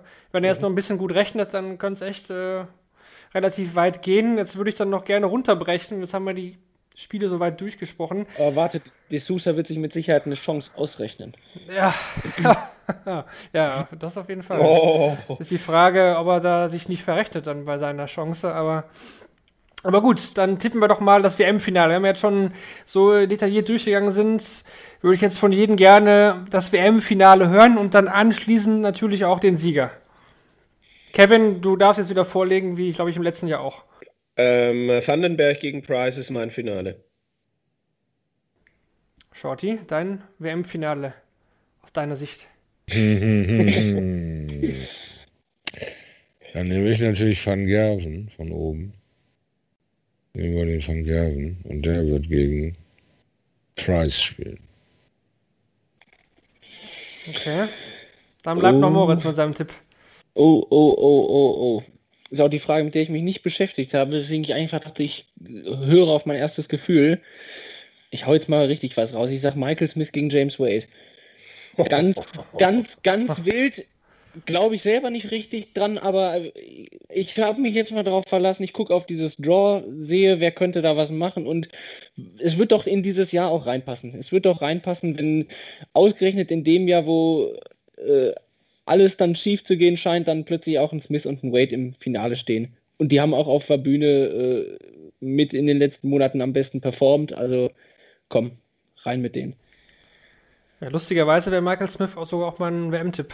Also ich oh. würde es würde dieses Jahr auch mit Michael Smith probieren. Uh. Lustigerweise, also das wäre auch jetzt äh, fernab von deiner Aussage, Wäre jetzt dieses Jahr, hätte mich irgendjemand gefragt nach dem Draw oder generell so ein bisschen, klar, Van Gerven kann man, immer, man kann immer Van Gerven nennen, Price, da macht man nichts mit falsch, aber mit, mit Smith macht man in der Regel dann doch was falsch, weil er im TV das irgendwie verspielt, aber. Dann, dann wäre wie noch Dave Chisholm in den Raum. ja, ja, gut. Nach dem 112er Average in Runde 1, dann der, der 88er Average im nächsten Spiel. Ja, Smith, klar, ist auch jemand, wenn jemand Van Gerven schlagen kann, auch im Viertelfinale, klar, dann ist das auch Smith, absolut. Äh, halt, doch. Äh, äh Halbfinale. Äh, Halbfinale, Entschuldigung. Ja, ja, ja. Äh, äh, entschuldigt, Halbfinale. Schon, also jetzt ist halt die Frage, tippt Moritz dann James Wade als Weltmeister? Das Problem ist, die Frage habe ich mir gestellt und habe gehofft, dass ich da rumkomme. äh, oh, oh, oh, oh. Nee, da, da wäre ich auch bei Smith. Also, keine Ahnung, ähnlich dann vielleicht wie das Finale des Suter Wade. Irgendwie, weiß nicht, ob ich das von Wade dann sehe in so einem WM-Finale. Aber entscheidet, würde in dem Fall natürlich dann Michael Smith entscheiden, ob er losrollt oder ob er wieder an der Geschichte zerbricht. Also tippst du, haben wir jetzt zweimal Michael Smith? Das ist schon echt wild, ne? Ja, das ist schon irgendwie Aber komisch. Warum haben wir jetzt noch Michael Smith? Willst du jetzt auch noch Michael Smith sagen? Nein, das passt ja nicht. Nach dem Players Championship Finals hätte ich Van Gerven sagen wollen, aber jetzt spontane Eingebung. Finde ich gut. Also zweimal Smith und ich sag Price. Und Shorty ja, sagt... Van Gerben natürlich. Ah. ja, der Name darf nicht fehlen. Den haben wir immer jedes Jahr im Programm. Warum? Weil er die Nummer 1 der Welt ist, natürlich. Kann natürlich sich auch ändern. Das kann sich tatsächlich nach dieser WM ändern. Da könnten wir uns dran gewöhnen müssen, dass Van Gerven nicht mehr die 1 der Welt ist. So schlimm wäre das jetzt nicht, aber eben die Konstanz und die, äh, die letzte rechtzeitig in Shape kommen und jetzt vielleicht, ähm, wie Kevin das vorhin auch erklärt, das kann natürlich auch genau zur falschen Zeit kommen, aber wenn seine Löcher im Spiel funktionieren und er dadurch nur ein oder zwei Sets abgibt, aber eben nicht so ins Hintertreffen kommt im Rennen auf der Leck, kann das auch zum Vorteil für Van Gerben bei dieser WM werden. Ja, definitiv. Ich würde jetzt noch gerne, bevor wir die Deutschsprache noch mal kurz äh, intensivieren, auf die Top-Matches der ersten Runde eingehen. Ich habe da so ein paar Vorschläge mal rausgeschrieben. Vielleicht ist ja eins äh, dabei, was euch auch ähm, schmeckt. Und zwar habe ich da die Vorschläge Luke Humphries gegen Paul Lim. Oh. Äh, Damon Hatter gegen Danny Bergish habe ich mir rausgesucht. Ross Smith, David Evans. Scott Wales gegen Matt Campbell und Jeff Smith gegen Keen Barry. Oh. Habt ihr noch jemand noch ein anderes Match als Vorschlag oder würde der sagen, das klingt doch schon sehr gut? Äh, Moment, ich äh, gib mir circa 18 Sekunden. Äh, äh, was haben wir denn hier? Bla, bla. Na, also ich bin eigentlich bei Smith gegen Barry. Ich gucke aber gerade, ob mir noch was anderes über die Füße fällt. Ja. Ich, ich, fand aber die, die Nennung von Matt Campbell fand ich schon mal ganz gut, weil der hat beim World Cup echt gut gespielt. Ja. Also äh, und äh, war für mich die ganz große Überraschung, weil das war, weiß nicht, bei der letzten WM, jetzt kann ich mich nicht ganz genau erinnern, aber ob es ein bisschen wackelig war, aber plötzlich da einen Vandenberg so locker äh, rauszunehmen, der auch dann, oder dann auch mit einem hohen 90er Average das zu tun, ob das auf der WM-Bühne klappt, aber ich fand den, der, der, hat so einen aufgeräumten Eindruck gemacht. Und Scott Wales, der ist natürlich WM erfahren, der, das kann knallen. Äh, ich ich finde, glaube ich, nichts mehr. Äh, na, nee, Hopp nicht. Was haben wir denn hier noch? Ja, Möllenkamp gegen Kritschmer schaue ich mir, glaube ich, auch gerne an. Mhm. Ja, stimmt. Ja, ja das wäre da für mich auch noch gewesen. Aber ansonsten bin ich da bei dir. Nur Möllenkamp, Kritschmer, das glaube ich ist ein geiles Spiel.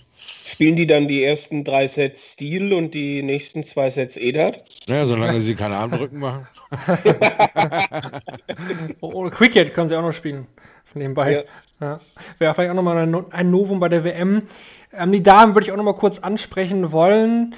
Da natürlich letztes Jahr diese Story von Fallon Sherbrooke, es ist irgendwie schon unwahrscheinlich, dass wir noch mal sowas erleben in, in diesem Jahr, aber würde vielleicht auch doch wieder passen. Dieter Hetman, Kevin ist eine Spielerin, die seit Ewigkeiten mit dabei ist. Wie die OWM so oft gespielt, aber leider auch dann irgendwie oft immer gescheitert. Ich tue mich ein bisschen schwer damit, äh, dass sie das bei dieser WM, bei der PDC-WM dann ändert, dass sie da auf einmal doch ein höheres Level spielen kann. Also gegen Andy Bolton sehe ich da auch Andy Bolton echt äh, deutlich vorne, weil Happen eigentlich nicht so das Niveau hat, was Sherrock und auch was Lisa Ashton spielen kann. Ja, definitiv. Äh, ich sehe eh, dass die beste Bühnenspielerin der Welt dieses Jahr nicht dabei ist. Für mich ist das schon Fallon Sherrock. Ähm, und deswegen, also Dieter Hartmann hat das verdient, mit, nach, nach allem, was sie für den Sport getan hat. Aber ähm, ich sehe bei Lisa Ashton größere Chancen gegen Adam Hunt, der für mich zwar beim Grand Slam dann im richtigen Moment gegen Gabriel Clemens wundersame Dinge getan hat, aber es ist halt auch die Frage, wie kann er da anknüpfen. Also bei Lisa Ashton geht es aber auch darum, äh, mehr als einen Satz auf der Bühne gut zu spielen und äh, auch mal das Floor-Game äh, auf die Bühne zu bringen. Aber wenn ich eine Dame weiter tippen würde, dann wäre es Lisa Ashton. Ja. Schließe ich mich voll an, weil also ich habe ja auch mal so eine Seite offen, wo ähm, da so ein Knabe auf Twitter so ein bisschen versucht, Wahrscheinlichkeiten auszurechnen, so je nachdem, wie die jetzt so in den letzten Wochen, Monaten gespielt haben, so Formbasis.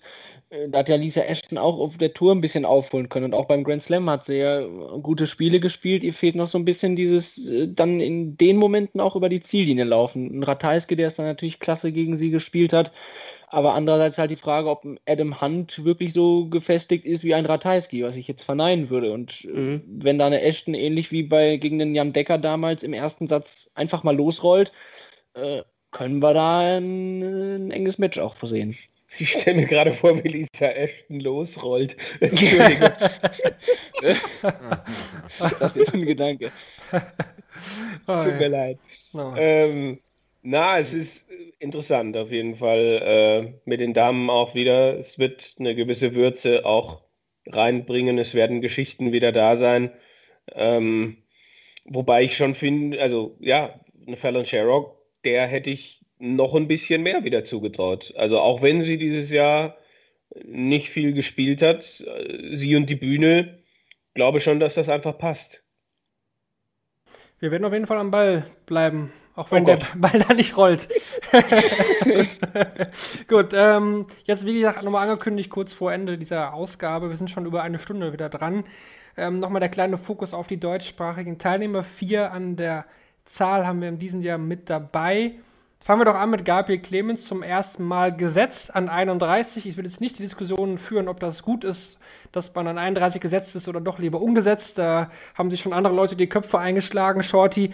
Aber trotzdem ist ja auch ein Reward für seine guten Leistungen jetzt, dass er da dieses Jahr gesetzt ist. Was traust du ihm zu? Wir können dann direkt ruhig auch Nico Kurz mit dazu nehmen, denn der wäre ja ein möglicher erster Gegner von Gaga. Ja, genau das ist das, wo ich äh, so ein bisschen schade finde, dass äh, das im Raum überhaupt steht. Also das hätte ich mir schon mal irgendwie gewünscht. Natürlich haben wir immer den positiven Effekt, dann einen Mann in der zweiten Runde zu haben, sozusagen, auf sicher, aber ähm, Clemens Gabriel ist ähm, in aufsteigender Form. Er ist in der, in der, Arbeit, in der Festigung seiner Form und in der, ähm, ja, in der Verlängerung seiner Form. Er macht äh, sehr, sehr guten Eindruck ähm, tageweise und, und er hat genug Luft äh, zwischen Spiel 1, 2 und 3. Also ich glaube, dass er wirklich in dieser WM ähm, ja, ähm, von, von Runde zu Runde stärker werden kann. Und, und der Anstoß in diese WM gegen äh, Nico Kurz, den äh, Sie beiden kennen sich sicherlich vom EDAT äh, deutlich intensiver, als äh, jetzt äh, wir überhaupt äh, erahnen können. Und auch ähm, die Abgeklärtheit, die beide eigentlich aufweisen, in ihrer Art und Weise ihr Spiel zu erklären und ihre Sicht auf den äh, Profi-Status, den der eine innehat, der andere vielleicht jetzt äh, über die Neuanmeldung, wie ich heute erfahren habe, ja, dass äh, die Q-School alle vier Tage spielen möchte, äh, steckt da ja vielleicht jetzt auch ein äh, ausgereifter Plan hinter der ähm, Idee des Nico Kurz, jetzt mal dann vielleicht doch die volle Tourcard anzugreifen und der ganzen Sache mal ein Go zu geben. Ähm, vielleicht auch so ein bisschen in dem Nacheifern, in dieser Abgeklärtheit, dass alles äh, schon steht und du dir da nicht mehr so viel äh, ähm, ja, erarbeiten musst. Und da hat eine Clemens einfach eine tolle, blitzsaubere Karriere bis hierhin abgeliefert und geht auch offen mit Problemen um, die damals immer noch für uns alle neuen waren, mit dieser Anfeindung der Spieler, der deutschen Spieler, das anstelle des völligen Hypes. Ja, wir haben Max ähm, jetzt irgendwie unter Wert da äh, am, am, am Laufen für dieses Jahr, obwohl der Mann zum achten Mal zur WM fährt. Ne? Und das in so jungen Jahren. Natürlich sind wir alle geil drauf, dass er sich endlich entwickelt und noch ein, zwei Runden mehr schafft, aber das wird schon noch kommen. Wir haben halt auch so eine Sportart, die mit, mit äh, Berichterstattung weit über drei Jahrzehnte, vier Jahrzehnte mit einer Person dann zu tun hat. Und wir können nicht äh, immer, immer wieder draufhauen und sagen, da passiert nichts, da passiert nichts, wenn die Entwicklung halt so lange dauert und wir bis dahin immer noch nichts Besseres haben, müssen sich eigentlich alles hinter Max an die Nase packen und sagen, wer immer schreit, da passiert nichts. Äh, wieso seid ihr dann immer noch nicht besser und seid an dem vorbei? Also es sind immer zwei Seiten der Medaille. Und äh, jetzt für äh, Clemens Gabriel, diese WM könnte schon mal so kleiner Richtungsweiser sein für 2021, wie es da mit der Formkurve weiterläuft. Also ich sehe ihn da schon stark, aber Wie weit es nun am Ende geht, wenn er dann wieder gegen Peter Wright antreten muss, der da um seine WM-Verlängerung kämpft, ja, da wird für ihn ja wahrscheinlich die WM dann auch schon vorbei sein. Aber äh, er ist momentan äh, das, was für mich äh, den stärksten Eindruck des deutschen Dartsports so hinterlässt. Also mir wird ehrlich gesagt auch generell Andy Hamilton doch ein bisschen sehr klein gehalten, weil ja klar, ist das nicht mehr der Andy Hamilton aus den letzten Jahren, der mal WM-Finale stand. Also da müssen wir nicht drüber reden, aber trotzdem finde ich, dass Hamilton schon irgendwie Spiele teilweise abliefert, die ganz okay bis gut sind und man darf, glaube ich, da auch die Erfahrung nicht äh, außer Acht lassen. Also es ist seine zichte WM, Nico Kurz zum zweiten Mal dabei. Und was ich glaube, das habe ich auch ähm, der Vorstellung zu Nico Kurz geschrieben, dass Hamilton, glaube ich, schon alle Tricks anwenden wird, die er hat. Also der wird das so, mhm. der wird das so verlangsamen bis zum geht nicht mehr. Der wird seine Finger lecken, der wird äh, das Wasser einschütten, der wird alles geben, dass Kurz nicht zu seinem Spiel kommt, vermute ich. Ich weiß nicht, wie ihr das seht. Ja, bin ich bei dir, weil ich, ich habe auch Nico Kurz so, äh, ich glaube, das wird auch ein richtig guter Test für ihn, weil bei der letzten WM hat er mit James Wilson, mit Luke Humphreys, äh, dazwischen Joe Cullen Gegner gehabt, die, die selber relativ äh, wenig äh, dem Gegner gegenüber, glaube ich, machen, die, die ihr Spiel runterspielen, die einen gesunden Rhythmus spielen und ein Hamilton, der, der äh, nicht erst seit nur fünf oder seit zehn Jahren, sondern länger auf äh, allerhöchstem Niveau dabei ist. Äh, wie du schon sagst, der hat da so ein paar äh, Sachen vielleicht im Köcher, ne, wenn der da dann mit seiner Wurfbewegung erstmal ausholt und halb übers Okay fällt, dass sich da Nico auch nicht von stressen lässt, ruhig bleibt, sein Ding macht. Und dann, boah, ist es auch 50-50 die Nummer. Puh. Ähm, ja, ich stelle auch mal die Frage in den Raum, ob sich Nico in diesem Jahr weiterentwickelt hat oder überhaupt weiterentwickeln konnte. Also mhm. ähm, wir wissen alle, was er letztes Jahr angeboten hat, aber einfach zu sagen, der geht da wieder hin und macht das wieder, das weiß ich noch nicht. Also ich würde ihn weiter tippen gegen Hamilton, aber könnte mir vorstellen, dass das in fünf Sätze geht. Und dann gegen Clemens, er hat ihn bei der Super League geschlagen. Also Nico hat Gabriel im Halbfinale der Super League rausgenommen. Äh, weiß aber nicht, ob das dann auf einer WM-Bühne genauso läuft. Also würde in einem deutsch-deutschen Duell Gabriel Clemens vorne sehen und da Peter Wright das erste Spiel verliert, äh, tippe ich Gabriel Clemens ins äh, Achtelfinale. Jetzt mal ganz kurz. Und jetzt lege ich mich wieder hin. Clemens ganz kurz ins Achtelfinale, okay. es wäre an der Zeit mal ein Deutsch im Achtelfinale, also das, äh, ja. ne, das da, reden wir, da reden wir, auch mit, drüber. Ne? Dann komme ich wieder mit den Wahrscheinlichkeiten. Da, hat nämlich mal einer die Frage den Einkehr gestellt, wie wahrscheinlich ist es, dass ein Deutscher die, die, die das Achtelfinale erreicht.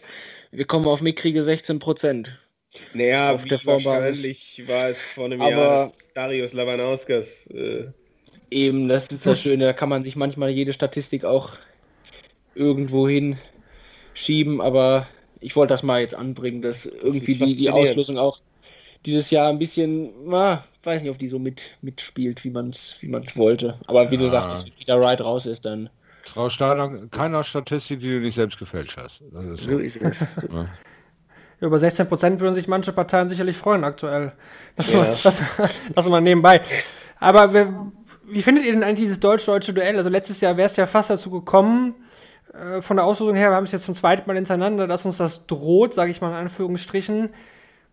Aber es ist ja trotzdem ein Duell, was ja da Deutschland sehr bewegen würde. Also Clemens gegen Kurz, sage ich mal, wenn das wirklich dazu kommt, das wäre ja ein Match, das will man ja eigentlich schon mal im TV sehen. Natürlich nicht in so früher Form bei der WM, aber medial ist es natürlich trotzdem ein Match, was uns ja schon das deutsche Dart-Fans irgendwie packen sollte. Ja, es sind äh, zwei Spieler, die ähm, äh, wo, wo ein entsprechender Altersunterschied da ist, äh, die aber, glaube ich, ähnliche Wege gehen. Bei Gabriel Clemens war es ja auch lange nicht ein Thema, irgendwie Profi zu werden. Äh, Unterschied ist halt, dass Nico Kurz deutlich früher bei der WM war. Ähm, aber es sind zwei Spieler, die Talent haben, die ähm, den Dartsport lieben, die ja äh, sich, sich so langsam auch beginnen, auf diesen Bühnen äh, wohlzufühlen und, und ich glaube, medial, ich habe es letztes Jahr schon gesagt, ist natürlich ein deutsch-deutsches Duell das Beste, was passieren kann. Es wird auch richtig gute Quoten haben. Wir werden das verfolgen, wie wahrscheinlich alle Spiele dieser WM. Max, Max Hopp vielleicht noch? Genau, den würden wir gerne noch, äh, und Menso auch noch mal kurz, aber jetzt erst gerne ruhig, Max, du hattest schon gesagt, Kevin, Gordon Mathers wird schon, finde ich auch etwas überraschend, so gut gesehen. Also er hat ja auch bei dir im Interview dann gesagt, er wird Mathers nicht eine Sekunde unterschätzen. Das denke ich auf jeden Fall richtig, die Herangehensweise. Ja. Trotzdem macht es ja schon auch Sinn, ein bisschen weiter zu schauen. Ich denke, das muss auch sein Anspruch sein. Ja, äh, also äh, ein Spieler, der irgendwie hin und wieder mal äh, sich, sich für die WM qualifiziert und in Australien, wenn äh, die, die Environment stimmt, halbwegs äh, performt. Ja, ich weiß nicht. Also äh, Haupt ist in meinen Augen, oder Max ist in meinen Augen der große Favorit gegen Gordon Mathers und ich äh, sehe ihn da zu null auch vorne. Also ich glaube nicht, dass Gordon Mathers einen Satz gewinnt. Max gegen King, das ist auch so ein Spiel, worauf ich mich dann total freuen würde, weil das einfach auch Erinnerungen wecken würde und ähm, ich glaube auch, dass Max da dann durchgehen würde. Also ich sehe Max schon auch in der dritten Runde. Ich traue mich nicht, ihn ins Achtelfinale zu tippen. Ich würde mich trauen, wenn José de Sosa ausscheidet. Aber Max und die dritte Runde ist ja noch ein bisschen eine äh, ne, ne, ne härtere Geschichte im Kopf als äh, Gabriel Clemens und die dritte Runde, ne? Ja, definitiv. Shorty, siehst du irgendwelche Bedenken bei Meffers gegen Hopp?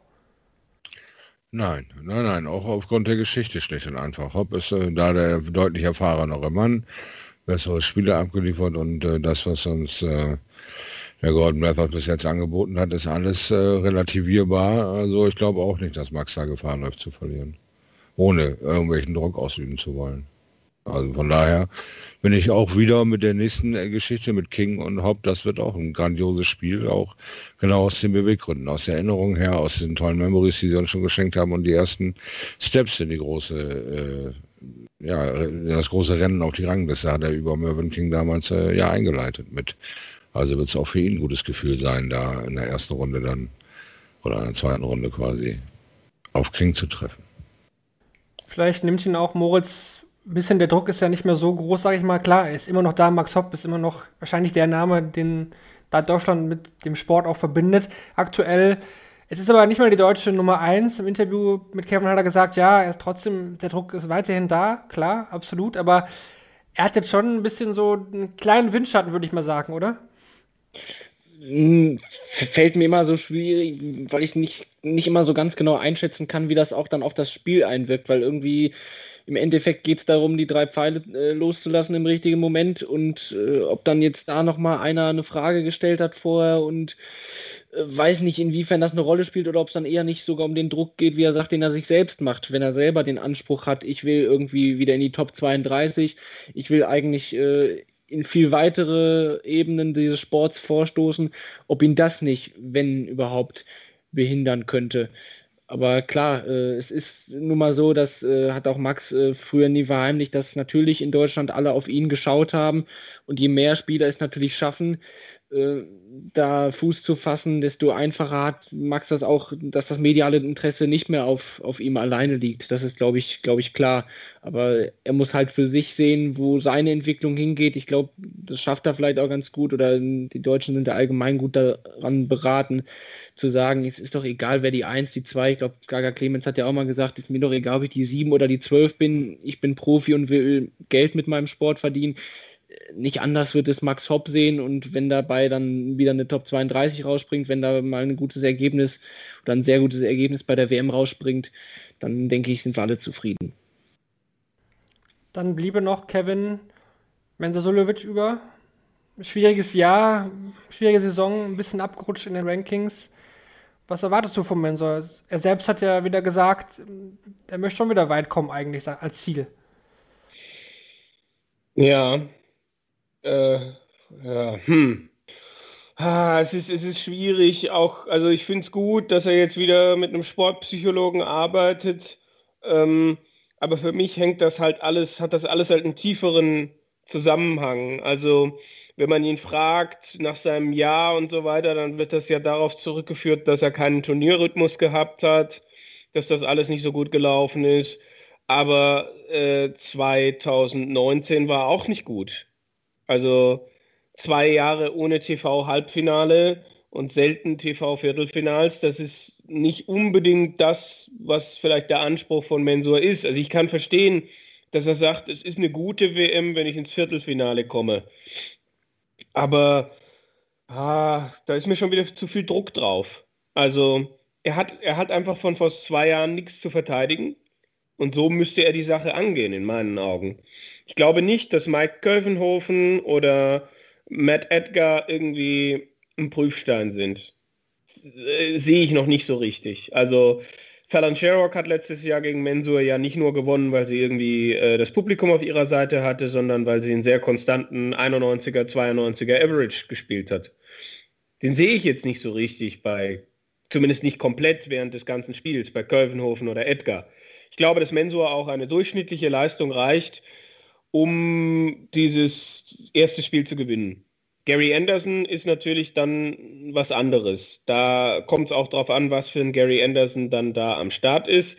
Ähm, ich sehe halt für Mensur dieses Jahr nicht unbedingt mehr als Achtelfinale. Egal gegen wen und so weiter. Einfach weil äh, die Konstanz nicht so richtig da ist und weil ich nicht glaube, dass die WM das Turnier ist, wo Mensur Suljovic wieder zu der Form findet, die ihn mal ausgezeichnet hat. Ich würde ihm das total wünschen. Ähm, und vielleicht ist er jetzt inzwischen auch wieder auf dem richtigen Weg. Er hat mir beim World Cup gut gefallen zum Beispiel. Gerade auch, wie er dann da mal eben äh, im Viertelfinale gegen England in seinem Einzel da nochmal aufgedreht hat gegen äh, Michael Smith auch. Aber wir haben da auch eine Wettkampfpause gehabt äh, seit äh, dem World Cup und was hat das mit ihm gemacht? Das ist eine totale Wundertüte, Menzo Suljovic. Ich würde jetzt mal sagen, erstes Spiel gewinnt er ähm, und alles, was danach kommt, traue ich mich nicht zu tippen. Mein Gefühl sagt mir, Achtelfinale könnte machbar sein. Da müsste dann aber auch Gary Anderson, ähm, da müsste dann aber auch Mensur das machen, was er auch schon gegen Gary Anderson gemacht hat. Also auch mit allen Tricks arbeiten. Also und das traue ich ihm aber auch zu. Hm. Aber ihr merkt, wie ich hier so rumstolper. Es ist für mich total schwierig, äh, das jetzt irgendwie in eine Form zu gießen, was Menzo Suljovic betrifft, weil es schwierig ist, das zu tun. Und äh, das wird eine WM, in die er sich, glaube ich, auch reinbeißen muss und es lange dauert, bis er sich da irgendwie freischwimmen kann. Das kann ich vielleicht zusammenfassend sagen.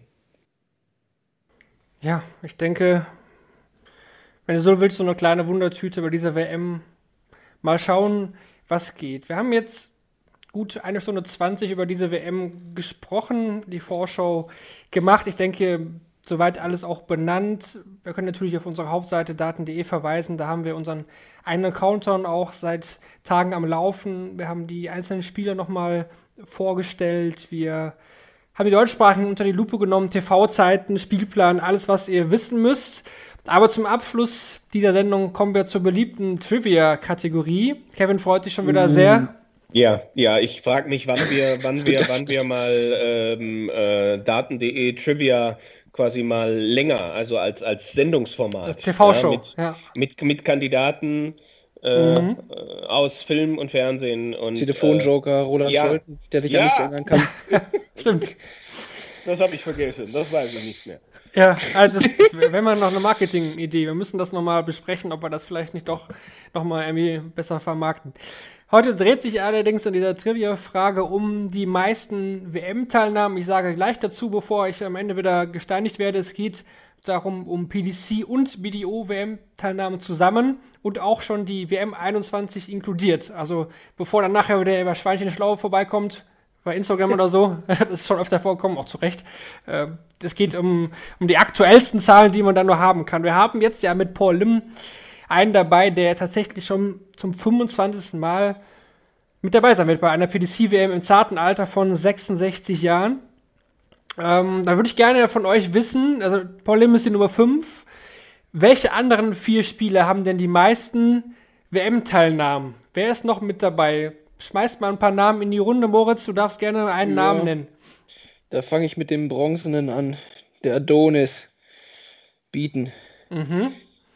Wird, hat drei, macht seine 30. meine ich voll. Genau. Ja, oder ja. bin mir sehr sicher. Hat Taylor, glaube ich. Bieten ist die. Eins. Aber war das jetzt... Ja. Oh, jetzt muss ich aufpassen, ob das auch schon einer war, aber bieten sage ich jetzt. Ja, Steve Beaton ist die Nummer 1 jetzt. Und zwar alleinige. Oh. Es wird seine 30. WM sein. Mhm. Äh, Van Barneveld? Ja, auch dabei.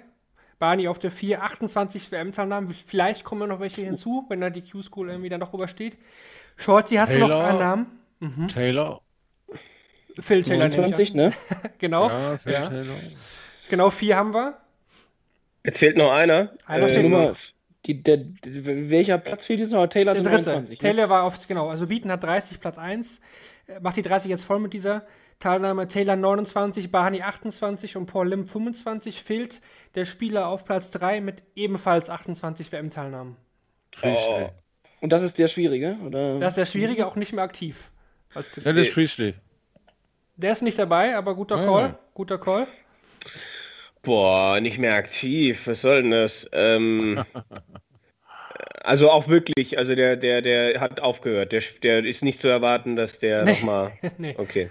Nee. Äh, oh Gott. Ich habe jetzt eine Idee, aber... Äh, John Lowe? John Nee, Lowe, völlig- ja, doch. Ah, John Lowe Okay. ist es. 28 Mal. ich habe Bob Anderson überlegt, aber Oh, auch nicht schlecht. ich weiß nicht, wie viel der... Wie lange der noch gemacht hat. Äh, Was, was gibt's da jetzt dafür?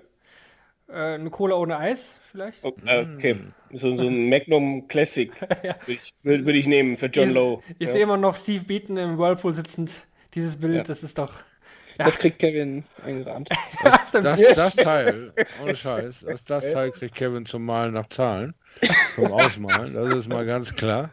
Ne? Aber da, das Ding ist ja wohl, also so eine Frage wie, weißt du, wie diese Europcar-Werbung oder äh, hier EC-Karte, das Gesicht, wenn du das Bild siehst, unbezahlbar. Wenn du Steve Beaton in diesem Pool siehst, also das löst doch, das löst doch in jedem was anderes aus. Das ist doch der Hammer. so Nein. ein Bild hab ich noch nie gehabt. Hat sich gar nicht verändert, Steve Beaton. Nein, oder? Nein. Ungemalt. Überhaupt nicht. Man könnte ihn immer noch genauso in diesen Whirlpool stecken und wir würden alle dasselbe denken. Ja, anderthalb Stunden knapp, nicht ganz, aber fast haben wir jetzt über die PDC WM 2021 geredet. Am 15.12. geht's los. Das Finale dieses Jahr nicht am 1. Januar, sondern am 3. Januar dann zu sehen auf Sport 1 und The Zone. Shorty, du wirst auch einige Tage bei The Zone wieder mit dabei sein. Jawohl, 21. und bis zum 23. darf ich mithelfen und den 29. und 30. Äh, ich habe also das Glück, dass ich das Anderson-Spiel noch zugeschubst gekriegt habe und äh, dass ich auch noch, Mensur auch. ja und die deutsche Schlacht habe ich auch mit Clemens und mit äh, hoffentlich doch äh, Herrn Kurz. Also ich bin da sehr sehr gut bei weggekommen, freue mich wie Bolle drauf. Genau, und Kevin vielleicht auch wieder einen Tag, wie ich das richtig Es, gehört habe. äh, wir, wir sind in der Planung, es, äh, eine Session könnte es sein, das ist noch nicht finalisiert, äh, ohne meinen Anwalt und so weiter. Ah, Ja, das dann auf Sport 1, aber um das nochmal ähm, Genau. genau. zu differenzieren. Ja, vielen Dank äh, euch dreien auf jeden Fall. Wir werden uns definitiv dann während der WM öfter mal hören, denn jeden Tag, wie ihr es schon gehört habt, eine Shortleg-Ausgabe mit verschiedenen Gästen. Wir werden ein bisschen durchmixen, nicht jeden Tag die gleichen Nasen. Ja, wir freuen uns auf jeden Fall drauf. Ist wieder ein Marathon, aber den gehen wir natürlich sehr gerne an. Wie gesagt, Daten der YouTube-Channel, da wird es jeden Tag Interviews geben von den aktuellen Spielen und auch die Daten.de Berichte natürlich wie im jeden Jahr. Ihr kennt es ja, ihr seid es gewohnt, aber wenn ihr da auf daten.de klickt, dann solltet ihr alle wichtigen Infos haben, spätestens jetzt nach dieser Aufnahme. Und damit sage ich Ciao für heute und wir hören uns dann nach dem ersten Spieltag der PDC WM 2021 wieder. Macht's gut, ciao. ciao.